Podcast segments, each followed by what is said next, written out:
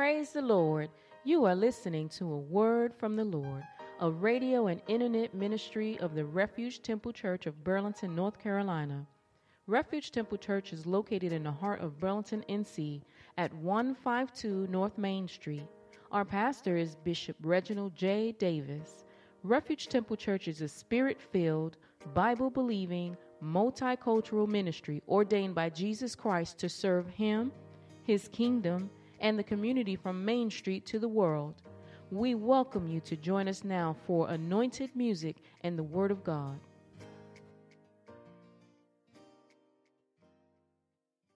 St. Matthew, chapter number 5, and verse number 17. Think not that I am come to destroy the law or the prophets. I am not come to destroy, but to fulfill.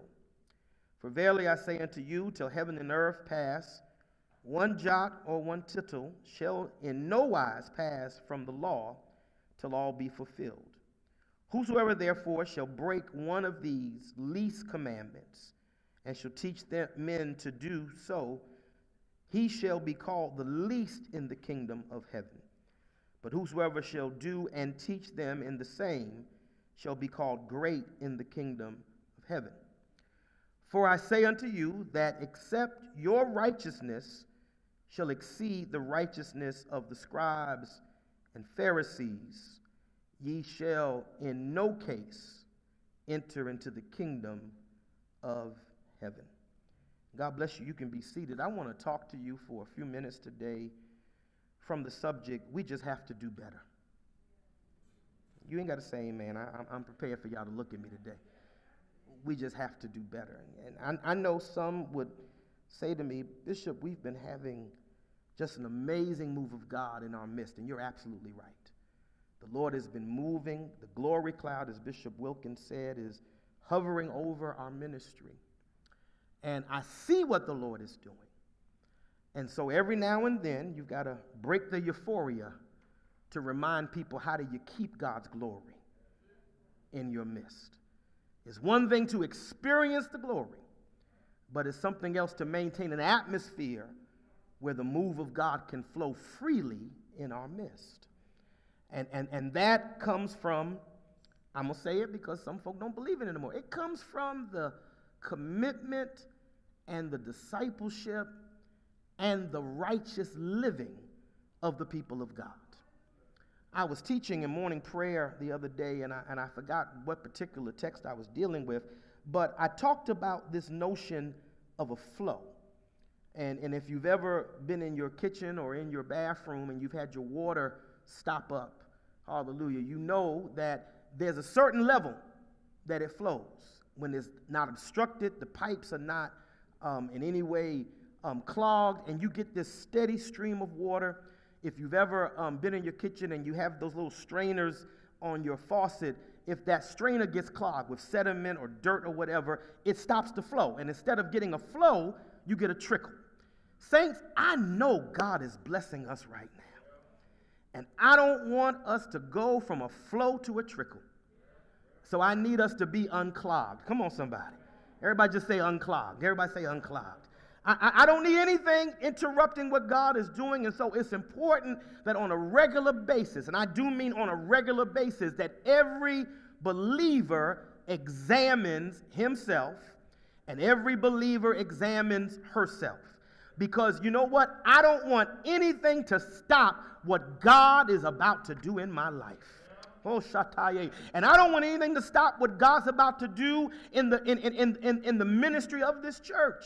Because God has shown me, oh, what He's about to do. I, I mean, God has made it very clear that God is going to save and deliver and restore and reclaim and revive and, oh God, and work miracles. And we're going to see demons cast out and everything that God needs to do. But the Spirit of God has to flow unobstructed.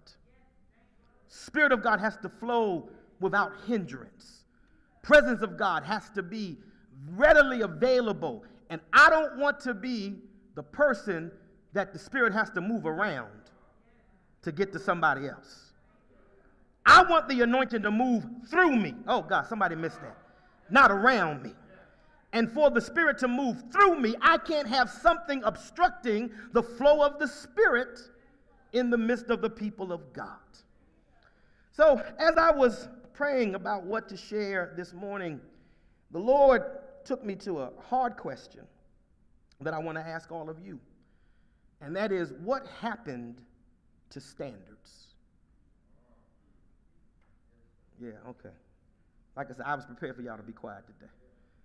What happened to standards? And, and before we go further, let's define standards. Standard is something considered by an authority or by general consent as a basis of comparison.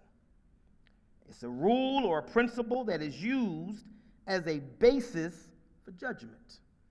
Standard is a principle, standard is an expectation. Standard is something that an authority, and I want to be very clear, an authority has established that this is the expectation for everybody in this group. This is what is expected of everybody. I know, you know, when you start preaching about standards, folks think you're going to talk about all kinds of stuff. So don't get nervous. I ain't talking about that. All right. I, I want to take you to the Bible because honestly, if folk won't live by the word, they ain't going to live by my man made standards. If people are struggling with scripture, everybody say scripture. If you're struggling with scripture, me imposing my rules are going to be meaningless to you. Because if somebody won't obey the scripture, they don't want to hear nobody. Now, now, now, I came from an era where if the pastor said it, he could say that orange is a sin. And everybody burned their orange. That, that, that, that's, that's the paradigm that, that some of us grew up with. And as we began to look in the scripture, we said, well, Bishop, the word orange ain't even in the Bible. How are you going to say orange is a sin?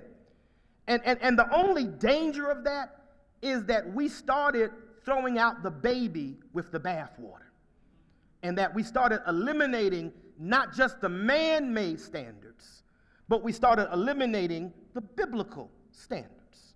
And so it's safe to say that, that, that, that honestly, that's a paradigm that is a part of our culture because in our culture now, there are very few standards.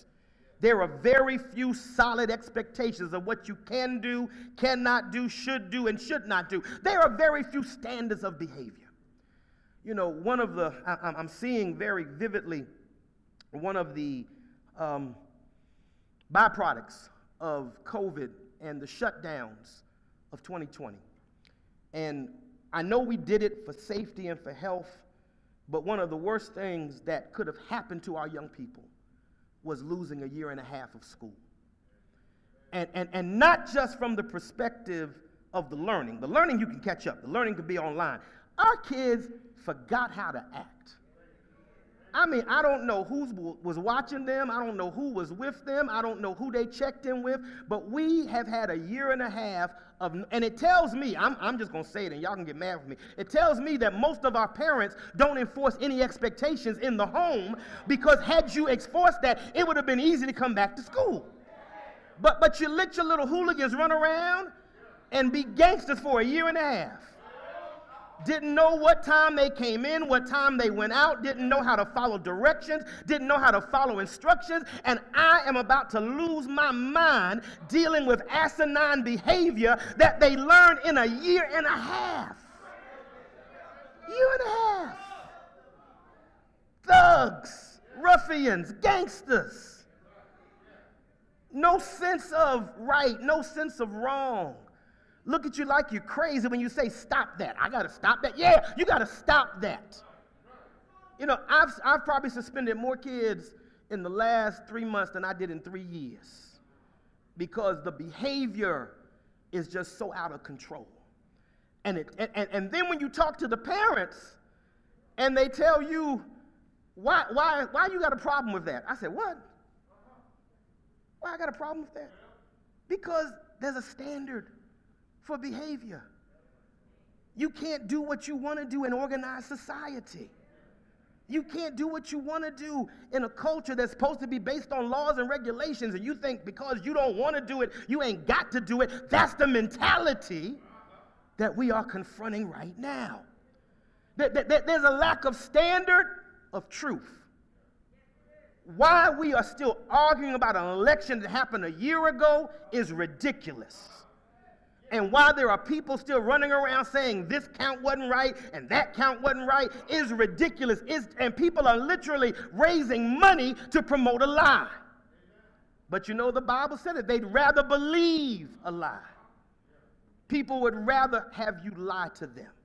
They would rather have you tell them untruths because sometimes the truth is hard to accept. Sometimes the truth is difficult to, to fathom. And so people struggle with truth. I'm, I'm struggling because um, I, I'm really becoming very uneasy about the nature of relationships. And that's another byproduct of, of the COVID season. Some of y'all figured out y'all didn't like the people y'all were living with because you were so used to them going off to work and you had eight hours without them. Ain't you got somewhere else to go? Ain't there no overtime on your job? And, and when the job got shut down and you had to spend every day 24 hours a day with that person, you figured out. And, and I'm, I'm, I'm, I'm, I'm, not, I'm not just being funny, I'm being serious. That, that we have lost the standards of relationships. So let me just fill you in. When you marry somebody, you're supposed to love them. When you marry somebody, you're supposed to learn how to live with them. And, and when you're married to somebody, it can't always be your way. Husbands or wives. I know the husbands, the Bible says submit, but the Bible says submit yourselves one to the other. It's a mutual level of submission. It's not you being Ralph Kramden on the honeymoon, is calling all the shots and getting your way and bullying the person that you're living with. You ought to love being with them. And you say, well, they changed. Well, so did you. So did you. Go ahead and put them pictures and look at the wedding day and look at now and tell me that both of y'all didn't change. But, but, but if it was based upon love and respect and care, you know, I, I, am going to say this, and I'm not trying to be mushy, but I am more in love with that woman named Charity than I was on September 15th, 1990. Why? Because we've been through stuff together. We've hurt together. We've cried together. We've celebrated together. And, and, and I plan for us, and, I'm, and she's not going to kill me, and I'm not killing her, but I plan for us to go about an hour be- between each other. I've seen these stories about these folk that lived to be 103, and one died at 2 o'clock, and one died at 3 o'clock. I said, Lord, that's what I want. Because I don't want to imagine my life without her. And how people can love you today and betray you tomorrow. And, and, and, and some people are all right with it. I mean, if you tell your best friend you're cheating on your spouse, they ought to check you right then. But they're not doing that. They're saying, well, if that's what you want, that's not a friend. That's not a friend. I can love you and still tell you you're doing dysfunctional things that will have repercussions in your life. Well, the saddest reality is the simple disappearance of standards among the saints. That's because I expect the world to be the world. Okay, y'all don't get quiet. Okay, just stay quiet. I expect the world to be ungodly, to be perverse, to be off track. But then when I encounter people that claim salvation, that claim the water baptism in Jesus' name, that claim the infilling of the Holy Ghost, that claim they got oil. I keep telling y'all about this stuff about folk that got the oil, they just slick, they ain't got no oil. You know, you, you, you can get greasy with Vaseline the same way you can get greasy with oil. They just greasy, just slick. It's not the anointing because we have lost our discernment. Because there was a time, now, now some of y'all are as old as I am, there was a time that if you ministered, preached, sang, and things weren't right spiritually, somebody would pull you in the corner and say, That was a good word, but there's something going on that you need to handle. And we would get, you know, and, and back then we would get humble about it because we knew we had been found out. Now they want to argue and, and, and start cussing. Come on, somebody. How, how, how you going to cuss in correction?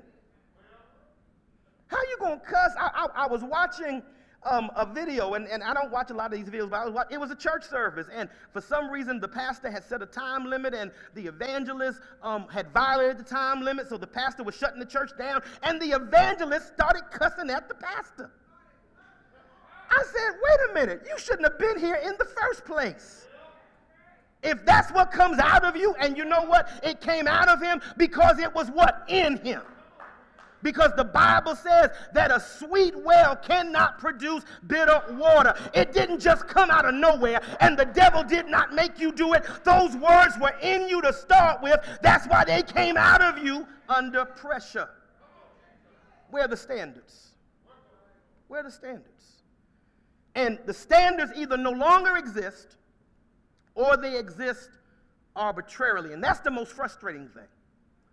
That you will judge me for what, you, what, what in your mind appears to be a flaw, but you will ignore your own. Why does the bishop got to live holy, but the youth leader doesn't? Why does the bishop have to live holy, but the missionary leader doesn't? Why does the bishop have to live holy, but the praise team doesn't? That's an arbitrary standard. If it's a standard, it applies to everybody that's going to walk in this place. Oh, God, y'all don't want to hear this, but y'all going to get it today. It applies to everybody that's going to walk in this place. Be, and, and, you know why it's important? Because the standard here is getting us prepared to go over there. There are some standards for travel now. And, and, and, and these are all these folk that are so free spirited when I, I've, been, I've been flying, and when I get on the plane, they tell me you got to put your seatbelt on and you got to wear a mask. And if you don't wear a mask, this woman said, she said, here's this little card. I'm going to turn you in to the TSA, and they're going to meet you when the plane lands if you take off that mask in this flight. You know what I did? Lord, make sure these little strings around my ears hold on tight. And it's funny that people will conform to that. And that's just to go from Raleigh to LaGuardia. We're trying to get to heaven. Don't you think the standard is a little more rigorous? Y'all don't want to say this, but say amen, somebody. Don't you think the standard is a little more rigorous to get to heaven than to get to LaGuardia? And you want to fight the standard, not the man standard. I'm talking about the biblical standard. And think somehow I'm going to get in. I'm going to smile, give God my resume. He going to let me in. You better read the Gospel of Matthew, where Jesus said, Many shall come unto me in that day and say, Did I not prophesy in thy name? And did many wonderful works. And if you read the text, Jesus doesn't argue about the prophecy or the works. He just said, in the midst of all of that, I never knew you. So I need to remind everybody that works in this church, labors in this church, plays a drum, plays an organ, sings on the choir, sings on the praise team, holds a bag, holds an usher. You better make sure that the Lord knows you. I know you and I know what you do, but does the Lord know you? Woo, God, nevertheless, the foundation of God standeth sure, having this seal. The Lord knoweth them that are his. You don't need to impress me because I'm trying to make it in like you. You don't need to convince me how saved you are, how holy you are. You better make sure the Lord knows how saved you really are. Can't be arbitrary. And here's critical question in Psalm number 11, verse 3. If the foundations be destroyed, what can the righteous do? Saints, if I could be very honest, we have a church, and I mean the body of Christ. We have a church that's in a state of utter confusion. We don't know what we believe. We don't know what we're supposed to do. We don't know how we present ourselves because everybody has a method to what they do. And instead of looking for the word, we look woo, at what makes us feel comfortable. Mm-hmm, mm-hmm. But comfort is not salvation. And if your walk with Christ has never made you uncomfortable, you probably ain't walking with Him. Because sometimes that walk takes you some places that you'd rather not go. Ever had the Holy Ghost really deal with you? I ain't talking about the shout and the run and the jump. I'm talking about being home at night and the Holy Ghost starts talking to you about you and saying, you know what? You got a problem with this, and if you want to make the rapture, you better deal with X, Y, or Z. If you want to be found in favor with me, you got to change this and change that. If the Holy Ghost has never had that kind of conversation with you, my friend, you don't have the Holy Ghost. You say, well, Bishop, I spoke in tongues. A lot of folks speak in tongues ain't got the Holy Ghost. You listen to enough Hakamasis, you can make up one for yourself. And the saints lack so much discernment, they will actually accept what you're saying and say, Yeah, that's the Spirit. But the way you know is the Spirit is that when you leave this house, He is still working on you. He's perfecting you and molding you and shaping you and changing you. And if there is no change, there is no Spirit if there is no change. And my fear is that because we have stopped preaching biblical standards, people don't know what to do. You go to one preacher, that's a sin. Go to another preacher, that's all right. And, and nobody opened their Bible yet. They just went on either what they like doing. Oh, God. And, and don't feel comfortable condemning you when they're in the same boat. And, and there are those people, I'm going to say, there are people that think everything's a sin. I'm just going to be honest. They, I mean, they, they, they think red shoelaces is a sin. You know, and, and, and you got to know how to discern that. All right, and the way you discern that is, first of all, the Bible says, and we, once again, we ain't heard this in a while search the scriptures. Don't you settle for my word alone. Search the scriptures. If I say do it and I can't give you chapter and verse, Bishop, I need to know in the Bible why this is a principle. And the Bible says, search the scriptures. Open, yet there's such a spirit of ignorance now. I mean, everybody on YouTube is right. Can't be. Can't be. Everybody on Facebook is right. Some of them just telling lies. Some of them just make it up as they go along. But if the foundations are removed, what is the righteous to do? How do we handle that? Let's go to the text. This text is a part of what is known as the Sermon on the Mount. And this particular portion, um, and the sermon dealt with a lot of issues. We, we know the Beatitudes, we know um, asking you shall receive. All of that is a part of that collective sermon that Jesus shared at the Mount of Olives. This portion focuses on the Word. And the question that I have to ask you, as I was asking a moment ago, is what is the Word doing in your life? Are we reading the Word? Are we hearing the Word? Are we searching the Scriptures to know the Word? And, and, and I'll say this for the last 26 years anything I required, I could give you Scripture. Why? Y'all have sat with me and y'all have talked with me. And, and the things that I didn't have Scripture about, I said, you know what? It's just not a good idea. But I can't give you Bible to say that's a sin. But if I told you it was a sin, it was a sin on Markham Street, it was a sin on Hardin Street, it was a sin in the Ramada Inn, and it's a sin on Main Street. Because what is sin has not changed. You know, last I heard that, now I know people are writing their interpretations and they're writing their takes on the scripture, but what you need to read the Bible for yourself. And I would tell anybody before you start reading all these books, just read the Bible for a while. Because the more you read the Bible, if you're like me, the more I read the scripture, the more I got condemned. Okay, y'all don't want to be honest. I started reading this stuff, and Lord, I, I can't feel that way about him and go to heaven.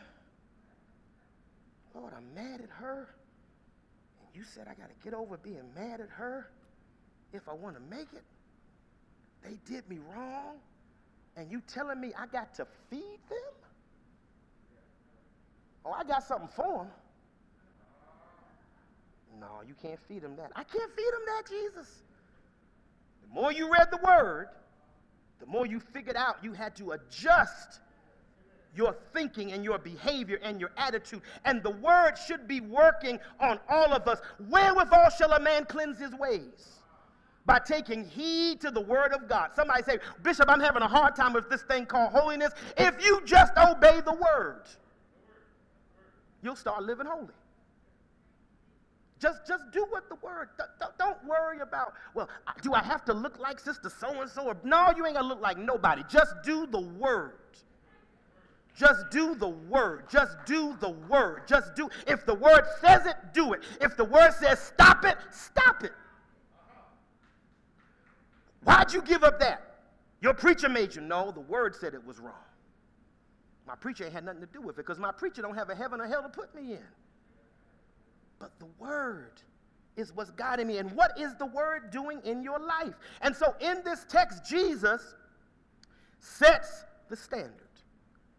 And you know, the, the question is why did Jesus always seem to have a problem with the scribes and the Pharisees? If you read the Bible, Jesus embraced everybody. He received publicans, he received prostitutes, he received people that were bound by devils, and the only people that he seemed to go after were the scribes and the Pharisees.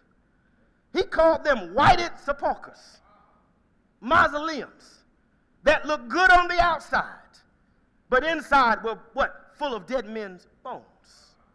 He chastised them. He called them a generation of vipers. Called them snakes. Why would Jesus call these people snakes? And, and, and, and here, be clear the scribes, there were no copy machines in biblical times, there were no Xerox machines in biblical times. So the only way you could get a book was somebody had to write the book. They had to literally copy word for word, line for line, precept for precept in the book so you could have a copy of the book. That's what scribes did. So scribes wrote the word. They literally sat, and, and, and when we were in Israel, we went to this um, area where literally these men lived a monastic life. They ate together, they, they worked together, and all day long, all they did was copy the scripture to make sure it was accurate before they presented it to everybody else. They, that's what they did. So if anybody should know the word, the scribes should know the word. Why? Because they copied the word. The Pharisees could quote the word. To be a Pharisee, you not only had to know verbatim the law and the prophets, you had to know the Talmud. And the Talmud was six times longer than the law and the prophets. And these men could quote everything. They could quote all the religious believers and all the past Pharisees. But yet, even though the scribes wrote the word, even though the Pharisees could quote the word, they failed to live the word. And where are these people? That always got something to say but can't live what they say. Where are these people that are constantly correcting the behavior of others? Always judging the behavior of others. Be careful, saints, who you call a hypocrite. Be careful, saints, who you judge as ungodly. Some of the folks you condemn are going to make it in heaven before you because while you were in their business, they were at the altar. Hey, Shatama. While you were in their business, while you were all up in what they were doing and searching their Facebook page, and you see that picture on their Instagram, you see that picture on this and that. While you were doing all of that, they were on their knees saying, Lord, I know I'm not right, but if you help me, I'll make it right. Oh, Shatare. You know what Jesus said? He said there's some publicans and some harlots that are going into glory before you supposed righteous people. All the folk you trying to send to hell, somebody somewhere getting washed in the blood. All the folk you say ain't right are somewhere trying to get God to help them, begging God for mercy, crying real tears, got their plate turned upside down, saying, God, I know I'm not right, but if you help me, I'll get it right right.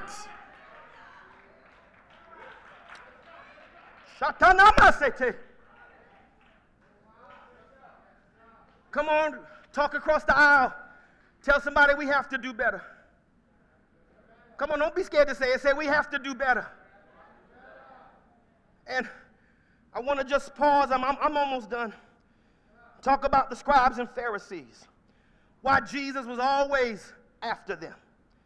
First of all, the scribes and Pharisees were more concerned about form than substance.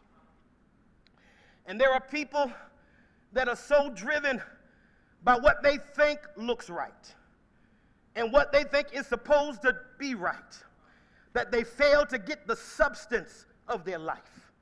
So, so th- there are people that have been that have adapted. Oh God, I hear you, Holy Ghost, but they have not changed. What do you mean, Bishop? They know how to look saved in this environment, and they know how to look righteous in this environment. And they've been with us so long, they know how to wave their hand and they know how to move in the spirit. And they even got the little jerk they put on when they say the Holy Ghost is touching them. Oh God, but that's just the form, baby. Oh, hallelujah. That's just the form. Don't get caught up in the form. You need to have the substance of a relationship with God. Oh God, because your jerk and your tongue will not get you into heaven. Oh, hallelujah. And your Hakamasah will not get you in the glory.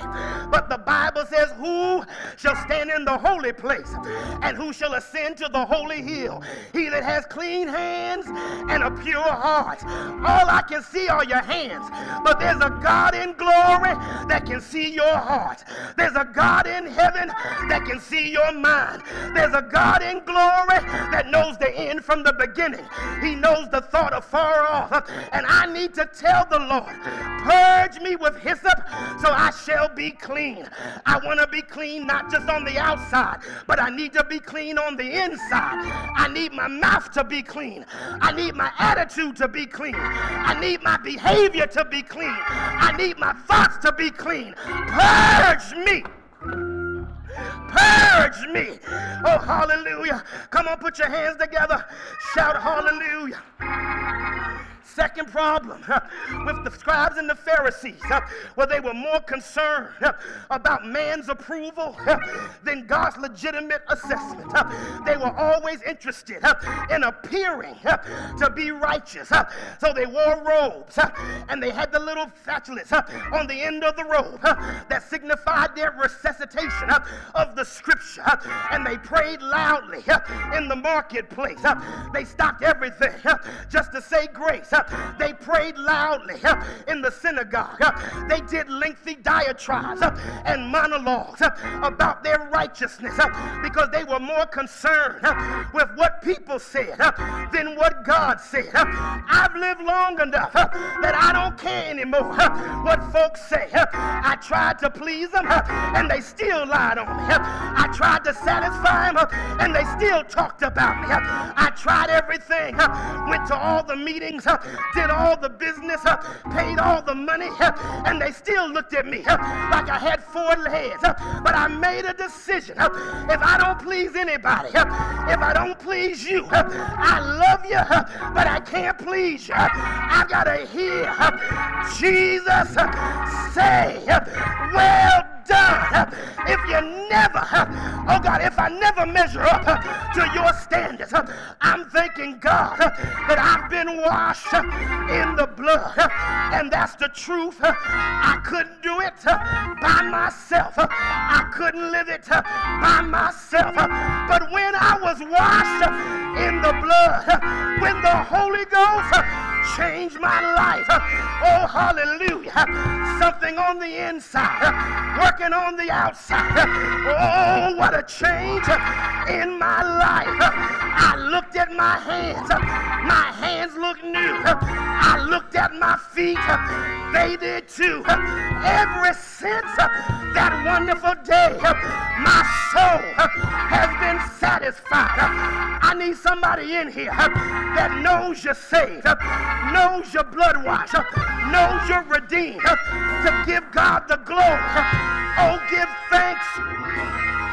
Oh, give thanks unto the Lord, for he is good, good, good. He's good. His mercy endured forever. Let the redeemed of the Lord. Let the redeemed of the Lord say so. Don't sit there waiting on somebody to approve your salvation. If you know he did it, if you know you're saved, give God the glory. If you know you're saved, give God the glory.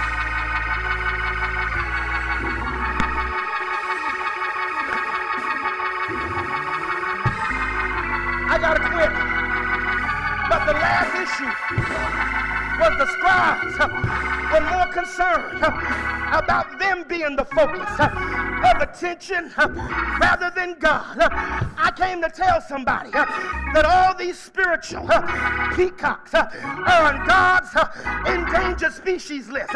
He's tired of your strutting. He's tired of your signifying. He's tired of you showing off, trying to convince people that you're holy. If you're saved, just be saved. If you're sanctified, just be sanctified. Stop using the church as your stage. Stop using the altar as your stage. This is not a stage, it's an altar. And what do you do on the altar? You put the sacrifice on the altar. You put the sacrifice on the altar. You put the sacrifice and you die on the altar. God help me die at the altar. My pride, my guilt. Let it die. Let it die. Let it die. Let it die. Glory. Glory. The late Bishop David Horton used to scream at the top of his lungs, You gotta kill it! Everything not like God. You gotta kill it! We sincerely hope that you were blessed by this broadcast today. If you desire prayer or want more information about our church, please call us at 336 570 3664. Again, that's 336 570 3664. You can also go to our website for more information about our ministry at www.refugetemple.nc.com. Again, that's www.refugetemple.nc.com. Pastor Reginald and Lady Charity Davis and the Refuge Temple family would like to invite you to worship with us whenever you are in the Burlington area. If this ministry has blessed you, please write to us at P.O. Box 3552, Burlington, NC 27215. That's P.O. Box 3552, Burlington, NC 27215, or email us info at refugetemple.nc.com. That's info at refugetemple.nc.com. God bless you, and until next time, shalom, shalom.